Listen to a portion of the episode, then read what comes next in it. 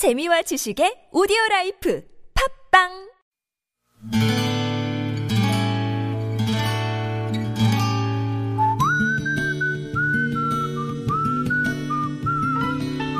여러분 기억 속에서 여전히 반짝거리는 한 사람, 그 사람과의 추억을 떠올려보는 시간, 당신이라는 참 좋은 사람. 오늘은 경기도 오산시 수청동에 사시는 유소영 씨의 참 좋은 사람을 만나봅니다.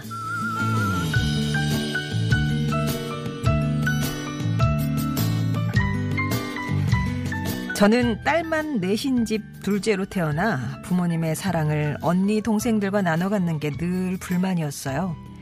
그래서 하나밖에 없는 딸에게 그야말로 온전히 올인을 하면서 살아왔죠. 그런데 지금 중3인 딸에게는 그런 제 사랑이 조금, 아니, 많이 부담인가 봅니다. 그 무섭다는 중2 시절도 잘 견뎌주었는데, 뒤늦게 사춘기가 찾아온 건지 요즘 제일 많이 하는 말이, 나 좀 내버려두면 안 될까? 예요. 그런 딸이 또 제일 싫어하는 말이 있습니다. 바로, 너는 세 사람 몫을 더 살고 있는 거야. 라는 말. 그렇게 싫어하는 걸 알면서도 저 역시 버릇이 된 건지 꼭 결정적인 순간에 실수를 하게 되네요. 실은 이 아이 제가 세 번 유산을 하고 어렵게 낳은 딸이거든요.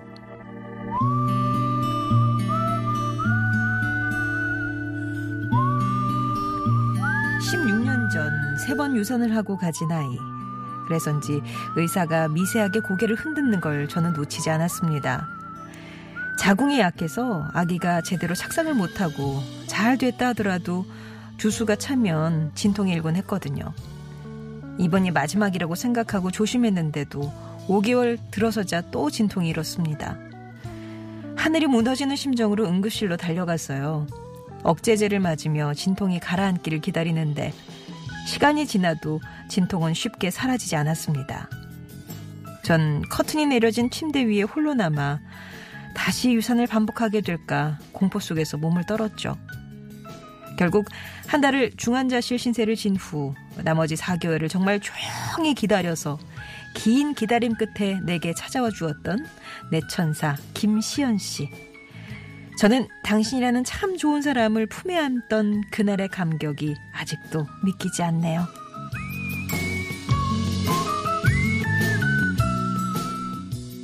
난 잠시 눈을 붙인 줄만 알았는데 벌써 늙어 있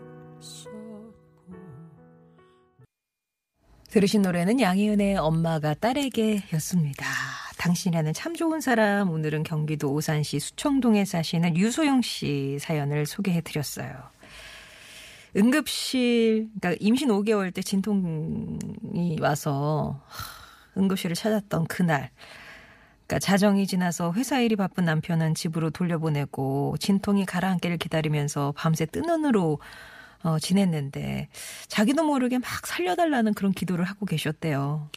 새벽녘에 겨우 잠이 들었는데 기척에 있어서 눈을 떠보니까 레지던트가 그, 그 기계 있잖아요. 밤새 진통이 있었는지 알려주는 그 기계를 확인하면서 빙그레 웃고 있더랍니다.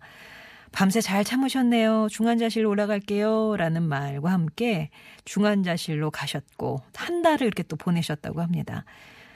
그날 그때 그 당시 중환자실에는 유소영 씨처럼 조기 진통이 일어난 산모 또 출산일보다 양수가 또 먼저 터져가지고 오신 분 임신성 당뇨가 심한 사람 뭐 다양한 산모들이 입원해 있었고 그날부터 이 진통이 완전히 사라질 한 달 동안 꼼짝없이 누워서 지내셨답니다.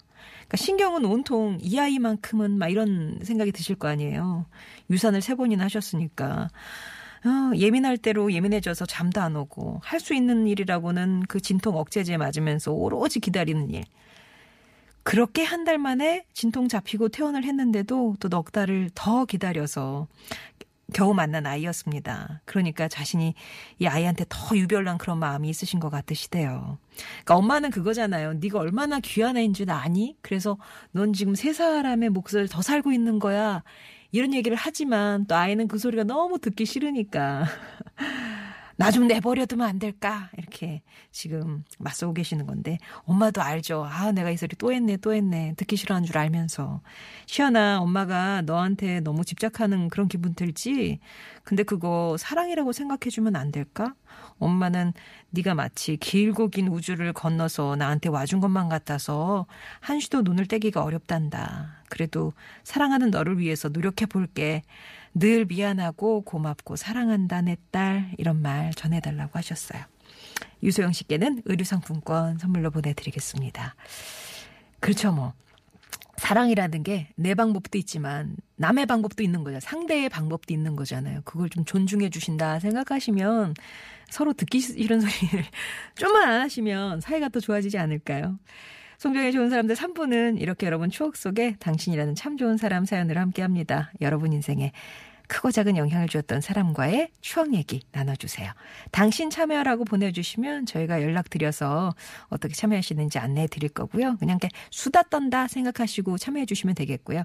음성편지라고 보내주시면 오늘 또 보내주신 분 계시는데 금요일에 여러분 목소리가 직접 방송 탈 수 있도록 안내를 해드리니까는요. 나는 내 목소리로 하겠다 하시는 분들은 음성편지로 신청을 해주시면 되겠습니다. TBS 앱이나 50원의 1호 문자 메시지 우물정 0951번 무료 모바일 메신저 카카오톡으로 참여해 주세요.